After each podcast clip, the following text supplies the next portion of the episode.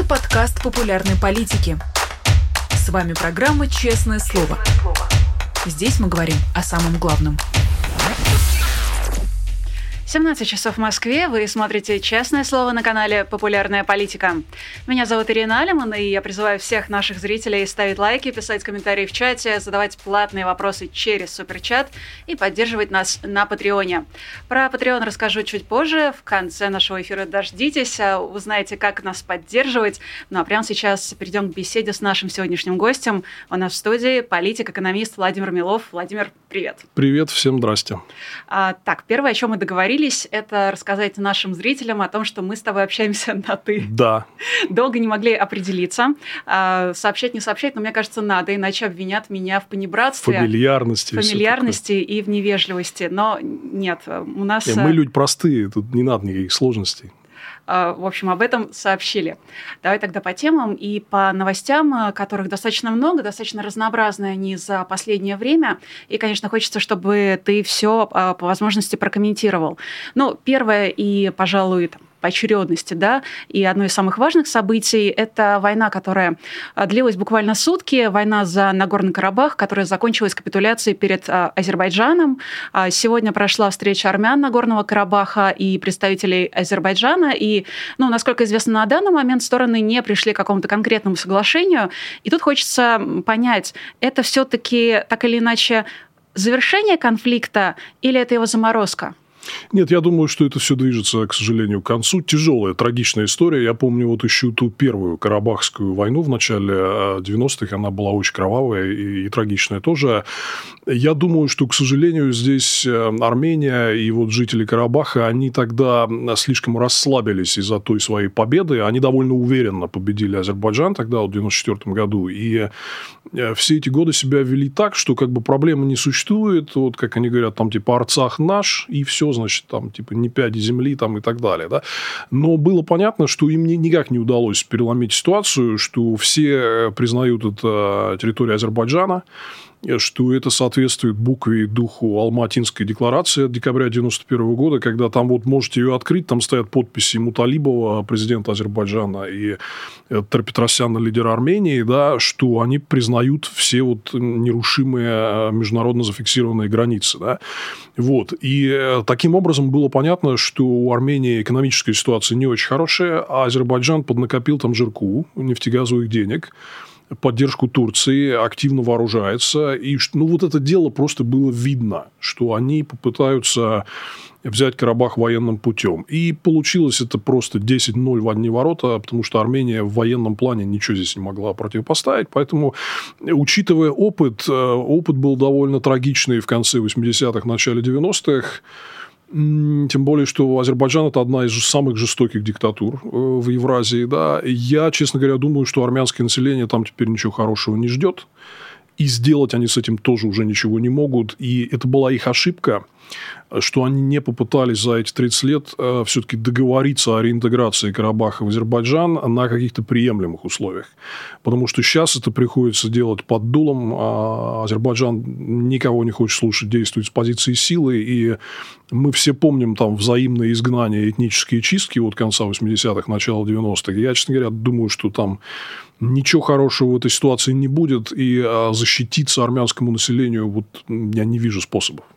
А, ну да, надо, наверное, отметить, что в мае этого года премьер-министр Армении Никол Пашинян а, заявлял о том, что его страна готова признать а, Арцах частью Азербайджана, если Азербайджан, в свою очередь, гарантирует местному населению, собственно, этническим армянам, гарантии неприкосновенности и гарантирует, что не будет никаких этнических чисток. Ну, собственно, он тогда в одностороннем порядке сделал такое заявление и отметил, что это нужно обсуждать на высшем уровне, то есть непосредственно с Ильхамом Алиевым.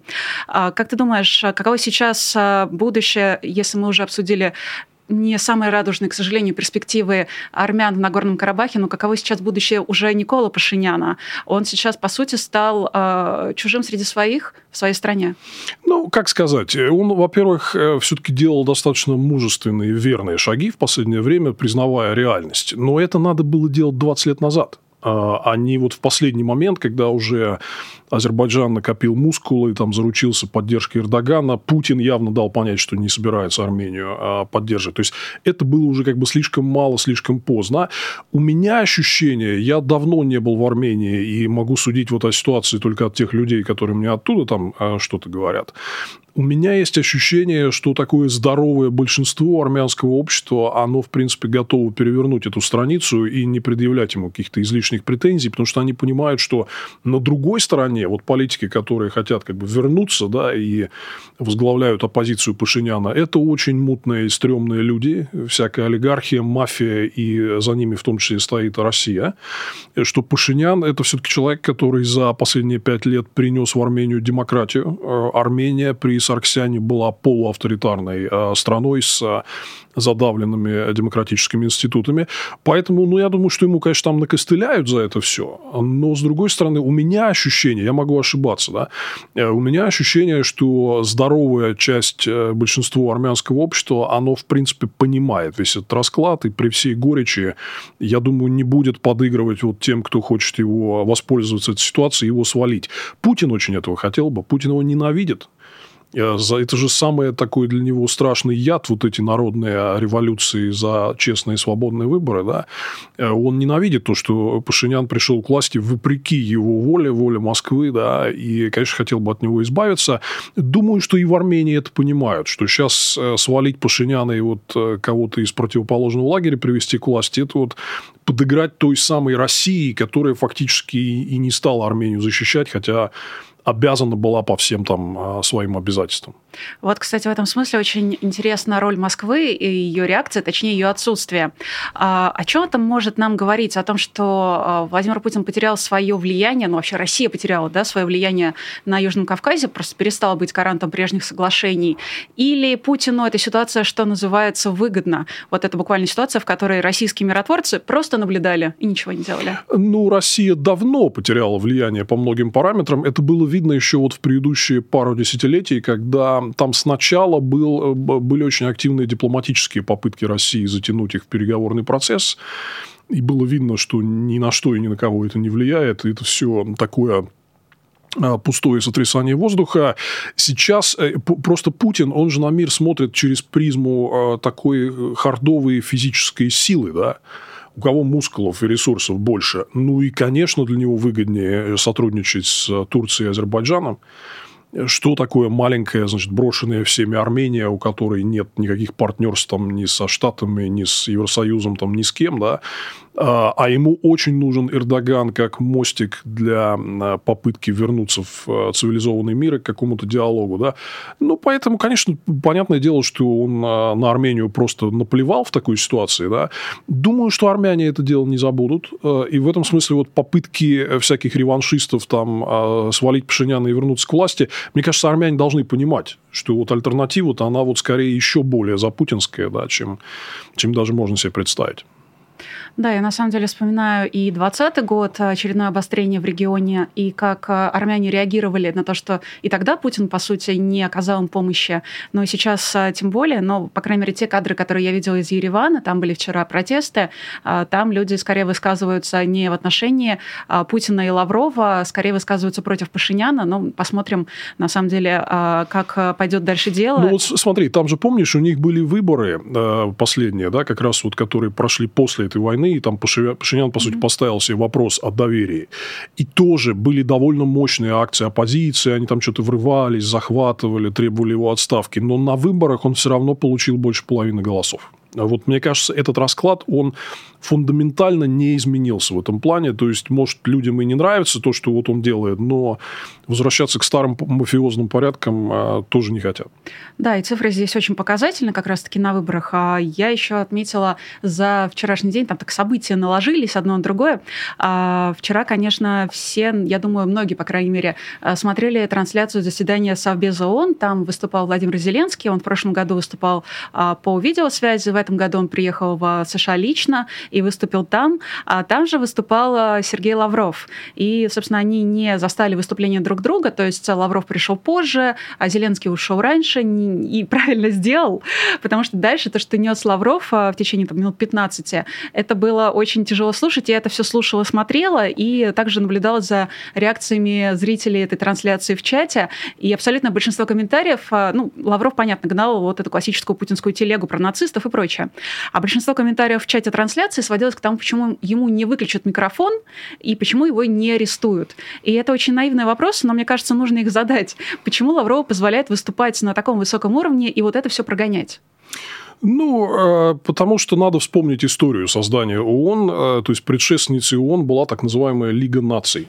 А, и вот те, кто там... Я, я знаю, что многие горячие головы сейчас говорят, давайте вот, значит, Россию выкинем там из ООН, из Совбеза, там, как можно давать слово. Э, была такая история, наберите в Гугле, исключение СССР из Лиги наций э, за нападение на Финляндию. Да?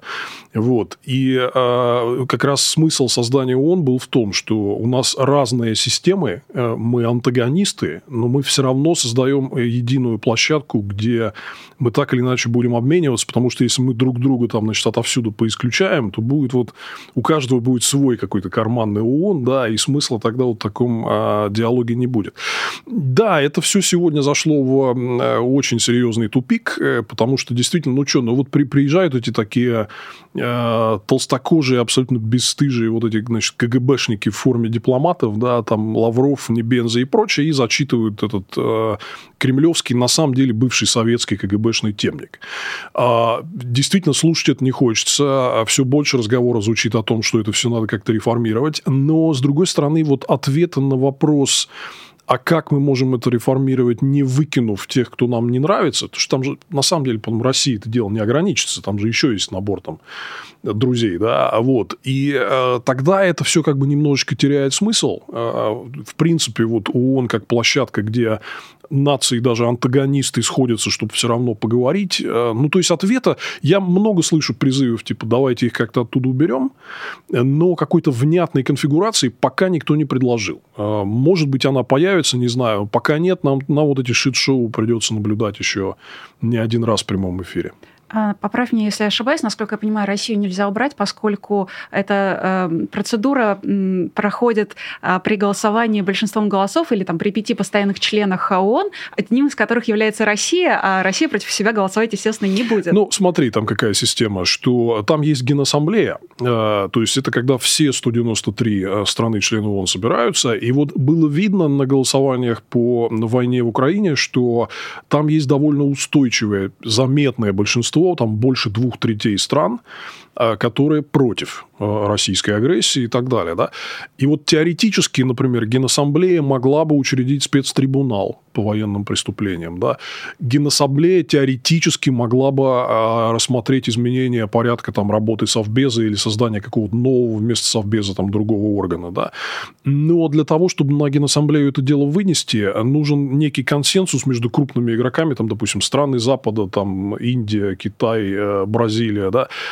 Пока такого нет. То есть видно, что они вот на своем, э, как бы прото-новая ООН, это вот большая двадцатка, которая сейчас в Нью-Дели э, собиралась, и видно, что э, ну, они за исключением максимально беззубого там заявления, да, в общем, вот в таком составе родить ничего не могут. Это как бы попахивает тем, что и реформы ООН-то не будет в обозримом будущем, потому что у всех прям очень разные свои интересы, у Запада свои, у так называемого вот этого глобального юга свои и так далее. Поэтому ну, к сожалению, пока все ограничится сотрясанием воздуха. А если нельзя реформировать, то, может быть, упразднить? Я процитирую Михаила Подалека. Он назвал ООН фиктивной организацией и лоббистской конторой по зарабатыванию денег на хорошую старость. И это совершенно точно не единственный человек, который а, критически отзывался об этой Организации Объединенных Наций за, собственно, последние годы. Но вот Россию а, нельзя исключить. Реформировать не получается. Есть ли сейчас а, в Организации Объединенных Наций какой-то смысл и решает ли она что-то? Ну как, все эти претензии претензии понятны, и они во многом справедливы, но э, вот эти все каналы коммуникации, они же не из воздуха возникли, да, и там прямую линию между Союзом и Штатами а Хрущев и Кеннеди установили после Карибского кризиса, когда чуть ядерная война не началась, да. И вообще надо сказать, что вот за эти прошедшие там больше полутора лет э, полномасштабного вторжения российского в принципе, по факту, вот реально то, что происходит, это началась самая настоящая Третья мировая война. Но политики во всем мире предпринимают просто титанические усилия, чтобы она не переросла реально в глобальную войну, в глобальный конфликт. И в этом смысле вот эти все какие-то каналы связи, вот эти все институты, они ну так или иначе работают. Иначе мы бы тут вот не сидели, и уже было бы просто все э, в совсем другом масштабе. Я понимаю, есть горячие головы, которые призывают «давай, давай», там, значит, там, забросаем э, Кремль э, ракетами там, и так далее. Но смысл вот этой всей гнилой, значит, устаревшей дипломатии во многом тоже вот в этом. Потому что в Первую и Вторую мировую войны не было таких площадок и таких каналов коммуникации. И какие-то небольшие там конфликты, ну, какого-то убили какого-то эрцгерцога там, да, а тут же переросло просто в глобальную бойню за считанные недели. А сейчас это все есть, и при том, что накал как бы противостояния не меньший, но вот такого глобального конфликта все-таки не происходит. Поэтому ну, я понимаю, что душно на это все смотреть, невыносимо, да, когда людей убивают. Но вот я пытаюсь объяснить такой скрытый дипломатический смысл, он как бы вот в этом. На самом деле, а, а, было, был повод точно смотреть вчера эту трансляцию ради речи Антони Блинкина. Он, в частности, говорил про а, село Ягодное в Украине, которое было в оккупации в, сам, в самом начале войны. Как раз история, где людей согнали в подвал, всех жителей села согнали в подвал и держали там в течение почти месяца. Там было 300 с лишним человек. Некоторые умерли. Вот он очень эмоционально говорил эту речь, приводил факты, приводил значит, какие-то справки, и как минимум не Бензя, и, по-моему, Лавров тоже вынуждены были это выслушать. А, так что хотя бы ради этого стоило провести то ну, заседание. У них э, абсолютно, они, еще раз, у них толстая кожа, они абсолютно бесстыжие люди. Это божья роса Incorporated, то есть им ничего здесь не это самое. Поэтому, не, а, другое дело, что вот эти все речи, они важны, потому что они, в принципе, транслируются на весь мир, да, и надо сказать, я еще раз повторю, что в Генассамблее это уверенное такое такое большинство а, против Путина есть. То есть это там 100 с чем-то стран, которые вот уверенно голосуют с осуждением российской агрессии. Та же, например, половина Африки, вот, которая к нему не приехала на саммит. Да? Поэтому это все не бесполезно, но я понимаю, что у тех, кто хочет большего и хочет реального результата, ну, все это вызывает, конечно, раздражение. А, на фоне всех этих событий происходит не очень а, понятное, на самом деле, охлаждение в отношениях между Украиной и Польшей. То есть сначала Анджей Дуда сказал о том, что а, Украина сравнил Украину с тонущим человеком, который цепляется за своего спасителя и может его утащить на дно. Затем премьер-министр Польши Матеуш Моровецкий заявил, что Польша больше не поставляет Украине оружие, и вообще теперь она вооружает собственную армию. И все это происходит на фоне зернового скандала между странами странами. И я тебя хочу попросить рассказать об этом подробнее. Мне кажется, это немножечко все за, э, за наверное, чертой нашего внимания происходило в последнее время. Ну, во-первых, вот э, бывают такие моменты, когда вот правые популисты, да, вроде как кажется, что они точно такие же европейцы, в костюмчиках, там вроде как все нормально, а потом вот вылезает наружу то, что они не совсем европейцы, да, и вот там мы даже побольше европейцами будем, несмотря что кацапы. А, так нельзя себя вести. Просто так нельзя себя вести. И в целом, я хочу сказать, здесь есть несколько фундаментальных моментов. А, первое, что в Европе фермеры, аграрии а, становятся очень серьезной ретроградной силой, которая прям мешает прогрессу. Это было видно вот по многим параметрам. Например, вот летом они а, добились отклонения законопроекта Еврокомиссии о реставрации окружающей среды. А, и, если посмотреть на весь спектр, климат, экология, свобода торговли и открытие рынков, а, вот поддержка Украины, видно, что фермеры выступают такой самой консервативной силой, потому что это избиратели, там рабочие места и так далее. Они очень шумные, консолидированные политически. Я вижу, как вот европейские политики вынуждены идти им навстречу и очень много сдавать назад по важным темам, а, соглашение о свободе торговли, а, вот, климатическая политика и так далее. Им с этим надо что-то делать. потому что это огромная проблема. Они сидят там на субсидиях, закрытые рынки. Вот европейцы все время говорят там, типа, вот мы Украину будем поддерживать там, типа, столько, сколько нужно. Ну, так вы рынки откройте для них. Они очень медленно и слабо для украинской продукции открывают рынки. При этом они выделяют им там макрофинансовую помощь 50 миллиардов, да, но как гораздо проще. Украинцы сами могут что-то производить и продавать, да, за деньги, вместо того, чтобы просто субсидии получать. Но, тем не менее, вот ради голосов избирателей, ради популизма рынки не очень открывают. Я, конечно, не знаю, то, что Польша, там, Словакия, Венгрия делают такой рыночный фундаменталист во мне просто негодует и мечет гром и молнии, да, потому что, э, ну, очевидно, что а, вот эти протекционистские меры в духе там 30-х годов, ну, это никому не пойдет на пользу, это тянет вниз саму экономику стран Евросоюза, и если вам там кажется, что Украина демпингует по зерну или агропродукции, ну, подайте на нее в ВТО иск, да, но вот так вот просто закрывать границу для, для украинского зерна, особенно в тяжелый момент, ну, это не соответствует никаким заявляемым европейским ценностям, то, что Польша, там, Венгрия и Словакия делают. Конечно, это связано с а, выборами. Э, в Словакии выборы 30-го вот сейчас, в Польше в следующем месяце, 15 октября, да. Понятно, что это вот игра на вот этот весь аграрный электорат э, в чистом виде популизм.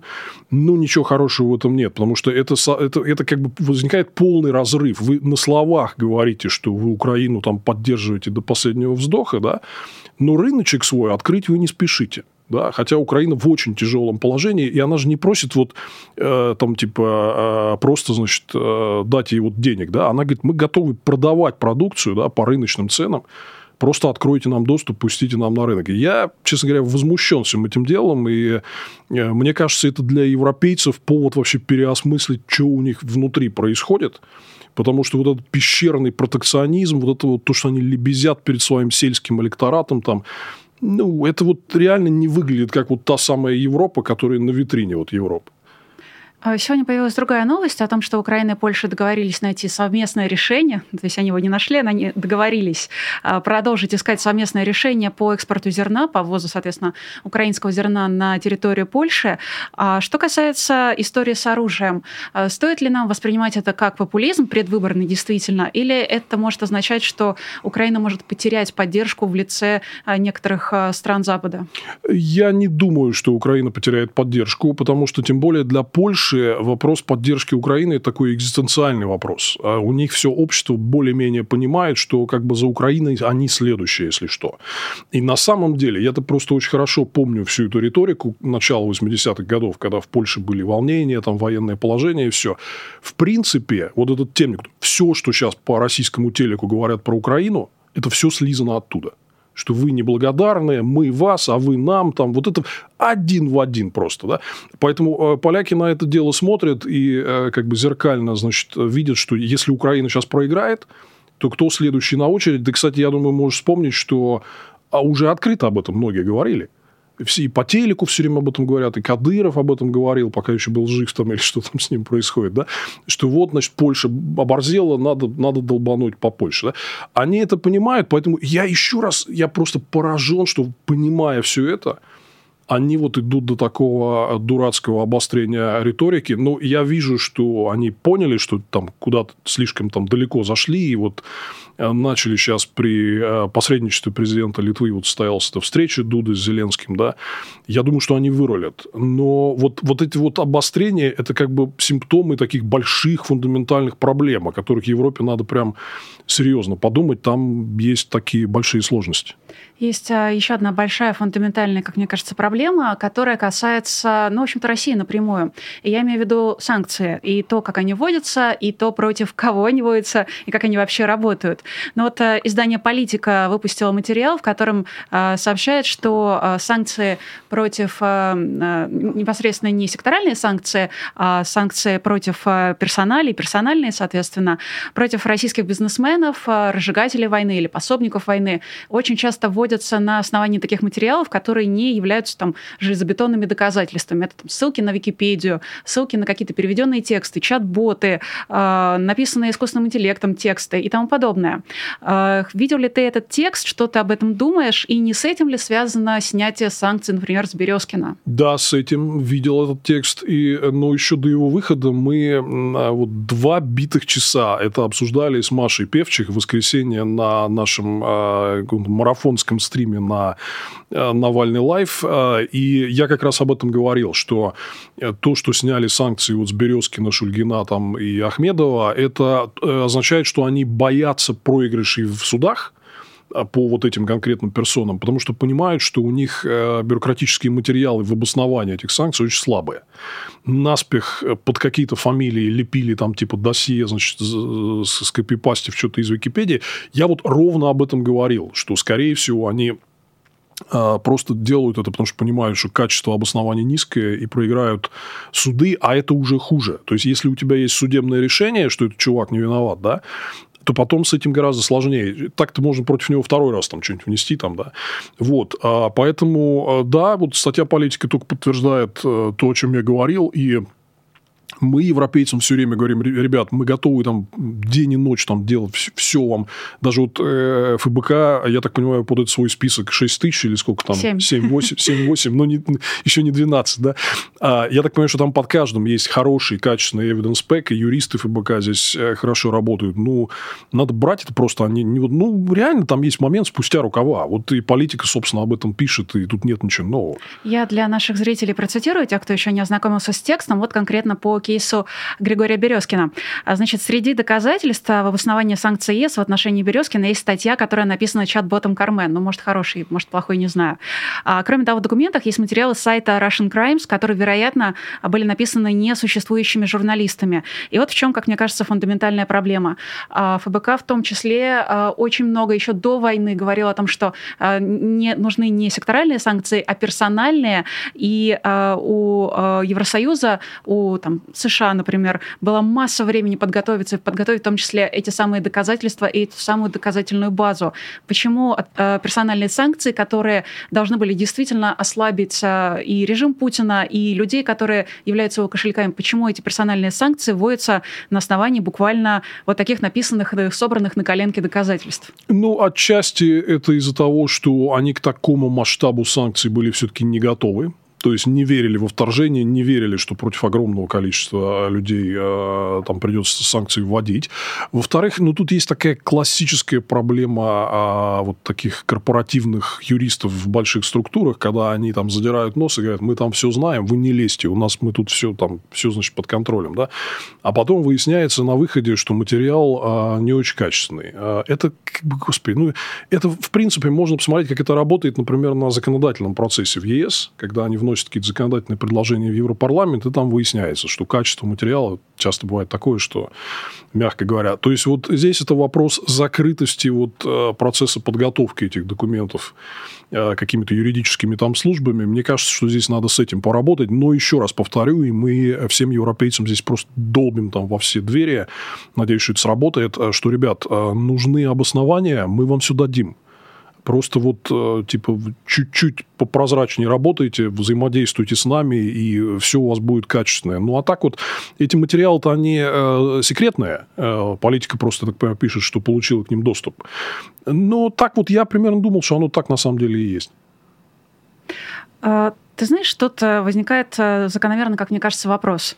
Если ЕС опасается проигрышей в судах по искам а, по поводу как раз вот снятия санкций или введения санкций от непростых россиян, то не опасается ли ЕС исков от простых россиян, которым теперь запрещено пересекать границу на своих автомобилях с российскими номерами, со своими личными вещами, со своими трусами, шампунями и, там, не знаю, смартфонами?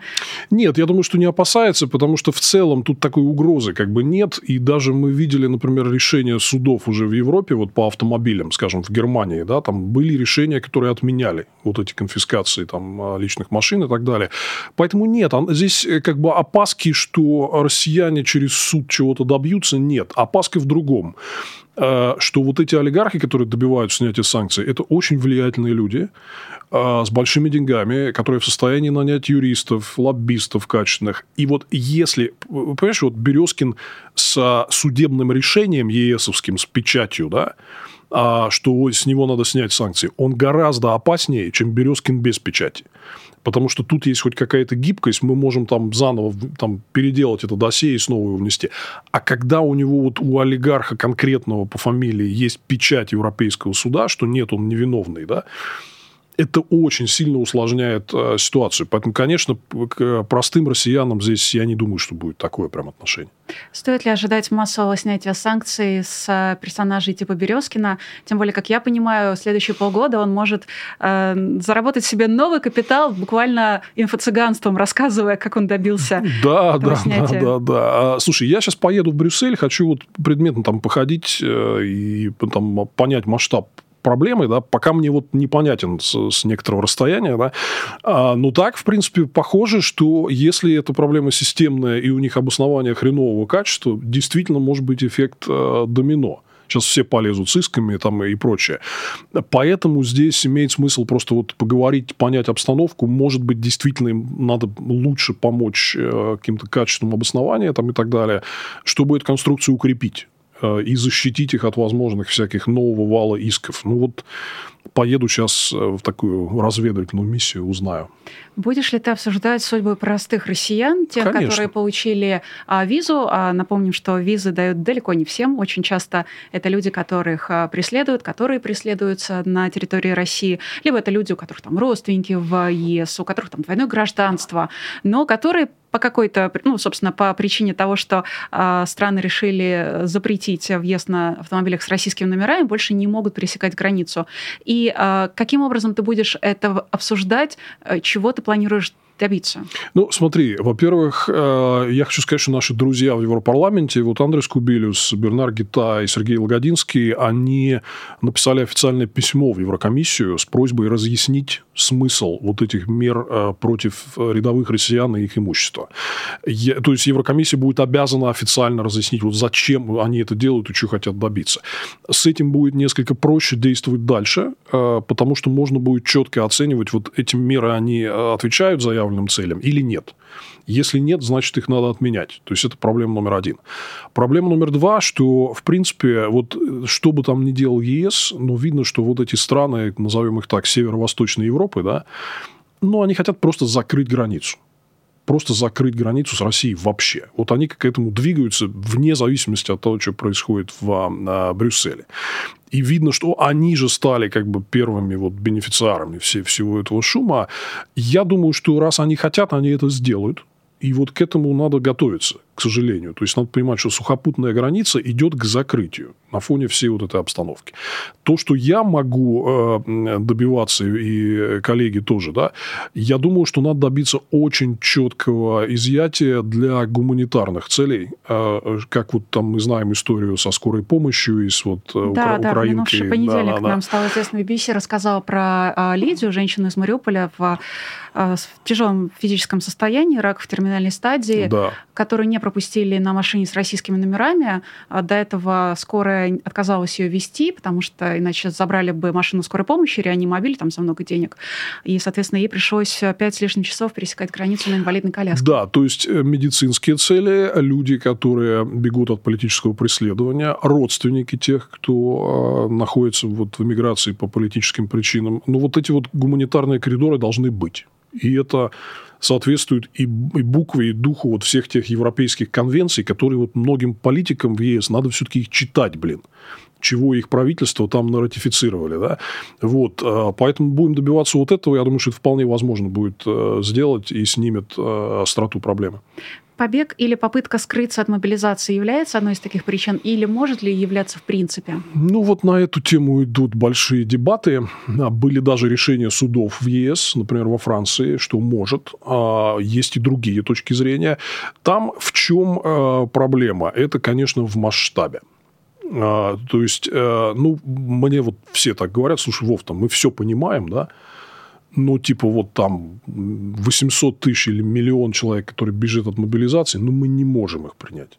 Просто не можем их принять в Евросоюзе. Это вот, ну, ты хоть разбейся там, хоть что, делай, да. Даже если бы ты был на, на нашем месте, ты бы а, понял все это дело. Поэтому, скорее всего, будет действовать э, старая схема, что люди выезжают вот какие-то безвизовые а, или беспаспортные страны а, бывшего Советского Союза, там, Закавказье и Центральная Азия, и дальше уже каждый там решает себе ситуацию как может. Ну, вот еще раз, там несколько сотен тысяч бегущих от мобилизации, вот просто нравится, это не нравится, просто ЕС не сможет их принять. Я не случайно об этом спросила. Все-таки сегодня ровно год, как Владимир Путин ну, устами Шойгу, а, если уж быть совсем точной, объявил частичную мобилизацию год назад в этот день, и тогда как раз ситуация совпала с тем, что а, предварительно там страны а, Восточной Европы, они действительно усилили свое визовое законодательство, и как раз тогда люди начали бежать преимущественно в страны безвизовые, ну, вообще, каждый куда мог. И, с одной стороны, кажется, что это ведь абсолютно такая гуманитарная, гуманистическая идея принять людей, которые не хотят участвовать в войне, не хотят убивать в первую очередь, да, а, не хотят во всем этом участвовать, принять и дать им возможность а, хотя бы на время там, пересидеть, а, чтобы не попасть под эту волну. Но, с другой стороны, очевидно, у стран Запада есть свои резоны. Сегодня издание «Важные истории» выпустило материал, в котором посчитало, что каждый буквально пятый из мобилизованных не продержался на фронте более пяти месяцев. У них там четыре с половиной месяца средний срок жизни мобилизованного, и что в каждом регионе есть как минимум один погибший мобилизованный. Ну, то есть напомню, что это люди, не являющиеся военными. А в свете всего этого, а, как ты думаешь, а, что ждать вообще а, россиянам в ближайшие месяцы? Будет ли вторая волна, ну или там очередная усиление мобилизации? И действительно, что делать людям, которые не хотят во всем этом участвовать? Ну, вот это вот расследование, оно подтверждает еще раз, насколько это вообще травматическое такое явление для, для общества, несмотря на то, что вот в России традиционно такое внешнее спокойствие сохраняется, на самом деле это, конечно, очень болезненно все прошло. Я думаю, это главная причина, почему Путин не объявляет вторую волну, хотя она ему очень сильно нужна, причем уже давно, да. Но он оттягивает и оттягивает. Мне кажется, с э, приближением президентских выборов, которые, на мой взгляд, не являются значимым событием, но для Путина, э, вот для сути его режима, а вот такая валидация своей всенародной поддержки ему все время нужна. То есть ему нужна справка от Памфиловой, что он великий. Да? Вот. А хотя вроде как это формально ничего не значит, но тем не менее. Я думаю, что с приближением всего этого дела вероятность э, будет снижаться, но а, он может запаниковать, если на фронте прям плохо дела пойдут. А у меня ощущение, что в ближайшее время это дело будет, потому что украинцы долбят, долбят и начинают уже прорываться по многим э, направлениям, да, вот. И если он запаникует, а как было год назад, он запаниковал после прорыва на Харьковщине, он начал сразу опять, значит, взорвали Nord Stream, объявили мобилизацию, начал опять угрожать ядерным оружием, выходом из зерновой сделки, там начались вот эти ракетные обстрелы массовые впервые там с 24 э, февраля, да, и вот, э, поэтому это реальный вариант, что от каких-то поражений и бегства на фронте он запаникует, ну, вот такая непредсказуемая ситуация, хотя мне кажется, что на него настолько подействовала негативная реакция общественного мнения год назад, что я думаю, он будет прям до последнего воздерживаться от новой волны. Ну, вот ты не считаешь выборы чем-то важным а, и значимым? Я бы просто сказала, что они ничего не решают на самом деле. Но а, многие эксперты также сходятся во мнении, что если а, мобилизация будет, то она будет после выборов, потому что до выборов, ну, просто не логично, даже если он а, психанет. Э, ты, ну, он может психануть, и мы видели, как это бывает, да. Во-вторых, да, я скорее с этим согласен, что для него вот этот момент важный, потому что у него всегда есть вот этот червь ГБшного сомнения, такого типа, а что, если они против меня все проголосуют, понимаешь? Ты же не... Ты, да, вроде ты пытаешься, ты здесь выстрелил, тут все контролируешь, да, и все. А что, если эти гады, ненавидимые Путиным россияне, да, возьмут и в кабинке, значит, поставят там крестик не туда? Я думаю, что его это гложет сильно. Поэтому мы-то понимаем, что это подконтрольная процедура, но у него вот этот червь сомнения все время есть. Поэтому, да, этот фактор будет играть свою роль. Ты знаешь, в книге Михаила Зыгоря, по-моему, «Вся кремлевская рать» был описан э, один момент, когда э, Владимир Путин по-настоящему, как пишет Зыгорь, испугался. И э, связывает он этот момент с Болотной, но, точнее, даже не с Болотной, а с тем периодом, когда он шел на третий срок, потому что он был уверен, что россияне его, ну, не позволят ему это, что он не сможет, что он не всесилен, что его власть, она конечна, и у нее есть границы. И после того, как он все все-таки пришел на третий срок, э, когда россияне ему это как бы позволили, э, не стали слишком сильно возмущаться, там, идти на митинги и прочее, он понял, что он все может. Ты согласен с этой оценкой? Ну, там было много таких моментов, когда он пугался. Вот я сейчас делаю там всякие эти исторические видео, много архива перелопачиваю. Какая у него рожа была в декабре 2004 когда Ющенко выиграл на выборах в Украине, да? Ну, это вот тогда, это прям разлом. Вот, вот я бы с этого момента прям вел отсчет такой, да? А какая у него была рожа и как он метал молнии, когда Медведев не стал налагать вето на резолюции Совбеза по Каддафи, в апреле 2011 а, года. И это, кстати, тоже было очень связано с Болотной, потому что народные протесты, весь мир поддерживает а, протестующих и выступает против диктатора, и диктатор оказывается вот там, где оказался Каддафи, мы все помним, да. Поэтому у него все эти годы шла такая вот эскалация, да, и а, да, конечно, но было видно сразу, что его потрясли эти протесты зимы 11-12 годов, и после этого он очень быстро начал создавать уже такую весьма тоталитарную тоталитарную систему без какого-то плюрализма, где оппозиция фактически объявляется вне закона.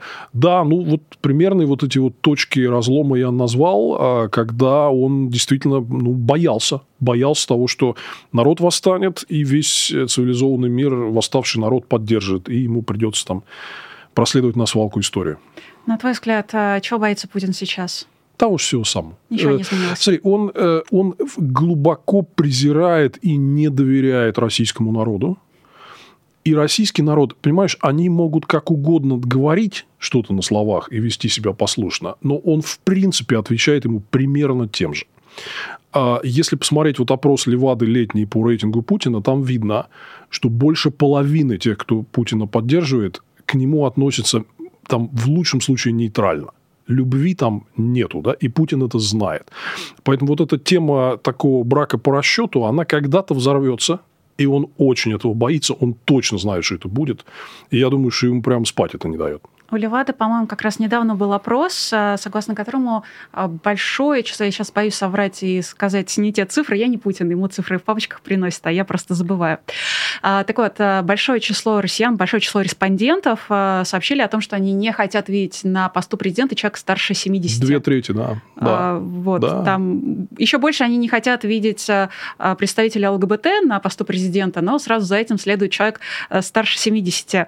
А, собственно, Путин-то как раз попадает да, в эту и это, категорию. это не новое. Э, эти тренды в опросах были давно. Это еще, кстати, перед 2012 годом тоже были опросы, которые показывали, что да, люди вроде за Путина, но большинство-то хочет какое-то новое лицо, а не чтобы все, все время сидело вот это вот одно старое лицо. Поэтому это его огромная проблема. Сам факт нахождения у власти 30 лет, ну, это пипец. Ну, то есть, как, как бы вот тебя там даже, допустим, тебя любят, чисто гипотетически, да, ну, 30 лет, это такое, да, вот, и люди, ну, сменяемость власти – это очень естественная потребность э, общества, да, э, поэтому он знает всю эту угрозу, я думаю, он трясется из-за этого. А в этом же опросе говорится о том, что э, многие из респондентов хотели бы видеть на посту президента России военного. С чем ты это связываешь? Это постоянная история. У нас э, в стране, Стереотип? у нас традиционный культ силовика. Это, это касается не, не уникально для России, это касается всех архаичных обществ. А, типа, как пелось там песенки «Я люблю военных, красивых, здоровенных», да, это иллюзия э, такого папочки, который тебя возьмет под крылышко, и тебе ничего не надо будет делать, а он, значит, зычным генеральским голосом просто цикнет, и все само расставится по местам. Э, э, вот у нас, то есть, это, я помню, там генерал Лебедь был там в 90-е годы, да, ну, драйв такой, поскольку, как бы, как говорилось еще там в 19 веке, там Россия держава военная, да, у нас традиционно был вот культ э, людей в погонах как тех, кто решает вопросы. Хотя, на самом деле, если посмотреть реально на всю историю, они как раз все разваливали всегда, да. Им вообще никогда за пределами вот узких функций никогда ничего людям в погонах нельзя э, доверять. Но, тем не менее, вот этот культ есть. Э, когда э, Ельцин э, назначил Путина преемником в 99 году, 60% россиян в конце 99-го говорили, что они хотели бы видеть силовика Штирлица. у власти, чтобы он наведет порядок порядок. Да, да, то есть Штирлиц тогда победил в вопросе. Силовики порядок. В итоге это, это самая традиционная и примитивная ошибка. Всегда получается хаос.